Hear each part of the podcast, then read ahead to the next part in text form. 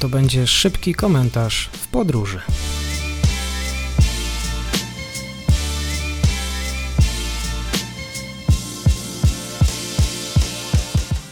Dzień dobry Państwu, dzień dobry wszystkim słuchaczom. Dzień dobry w kolejnym komentarzu w podróży od Grzegorza Kordylasa. Grzegorz Kordylas, substack.com, świat po prostu. Zachęcam serdecznie do tego, żeby obserwować i zapisać się na newsletter. Xi na wojnie z korupcją i własną partią dzisiaj. Walka z korupcją stała się centralnym filarem rządu fińskiego przywódcy.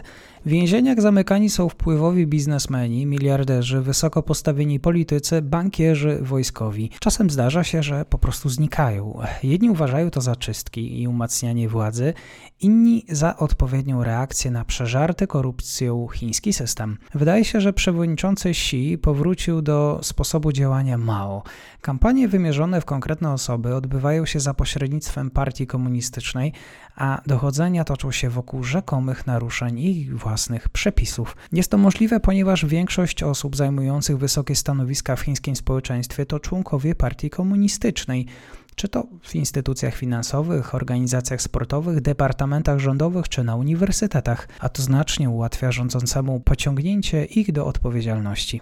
Będąc członkiem partii, możesz zostać oskarżony o złamanie zasad jej członkostwa, które bywają niejasne i dotyczą także kwestii osobistej moralności i zniesławienia partii. Rodziny, a nawet prawnicy często nie mają informacji, gdzie znajduje się oskarżony. W styczniu Centralna Komisja Kontroli i Dyscypliny, organ kontrolny odpowiedzialny za zwalczanie korupcji i nadużyć w szeregach partyjnych, ogłosiła, że priorytetowo zajmie się dochodzeniem w kwestiach związanych z sektorem finansowym, rolniczym, farmaceutycznym oraz przedsiębiorstwami państwowymi odgrywającymi kluczową rolę w centralnej gospodarce kraju. W ostatnich miesiącach doszło do groźnych zatrzymań w sektorze finansowym. Wśród osób oskarżonych o rzekome przyjmowanie ogromnych łapówek są byli prezesi największych banków i niegdyś organów regulacyjnych. W ubiegłym roku ukarano ponad 100 urzędników sektora finansowego.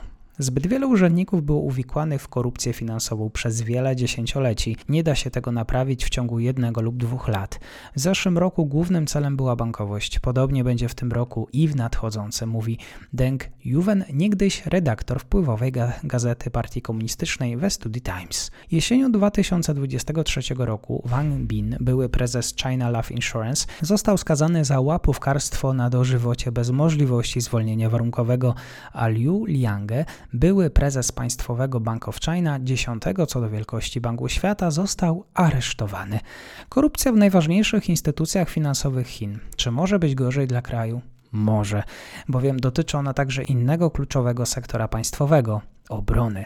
W Chinach pieniądze znajduje się w bankowości, ale ostateczną władzę ma wojsko. Pod koniec 2023 roku Xi Jinping dokonał czystek w armii, nie informując o tym opinii publicznej.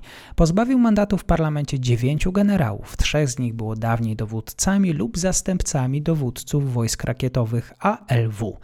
Jeden był szefem sił powietrznych, a jeden wysoko postawionym oficerem marynarki wojennej, odpowiedzialnym za sporne Morze Południowochińskie. 4 odpowiadało za zaopatrzenie, zwolniono także dyrektorów państwowych producentów rakiet, a wcześniej zdymisjonowano ministra obrony Liu Shangfu. Według rankingu Global Firepower za 2023 rok państwo środka posiada 3. najsilniejszą armię na świecie z wydatkami na poziomie 292 miliardów dolarów. Ponadto łączny personel wojskowy liczy 3 135 tysięcy żołnierzy, ponad 3000 samolotów, blisko 5000 czołgów. Ale według danych amerykańskiego wywiadu z początku tego roku system jest przeżarty korupcją, choć Xi walczy z nią odkąd przejął władzę w 2012 roku. Problem dotyczy zwłaszcza sił rakietowych, z którymi przewodniczący wiązał największe nadzieje. W ciągu ostatniej dekady Xi wzmacniał swoją władzę nad siłami zbrojnymi i obsadzał ważne stanowiska kluczowymi zwolennikami.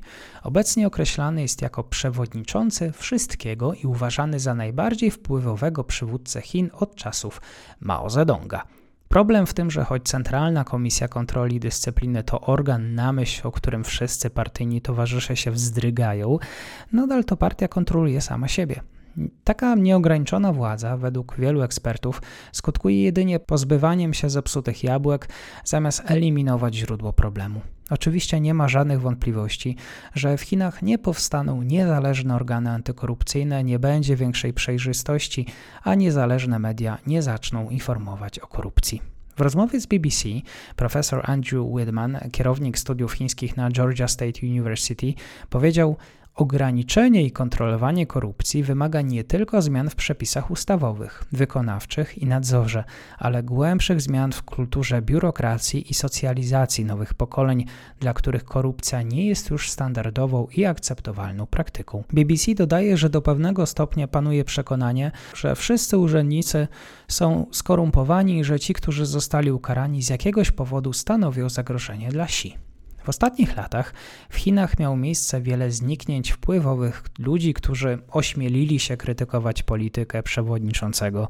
W 2020 roku pewien potentant branży nieruchomości skrytykował Xi Jinpinga za reakcję Chin na pandemię koronawirusa. Ren Zichciang, jeżeli dobrze wypowiedziałem, zaginął 12 marca 2020 roku.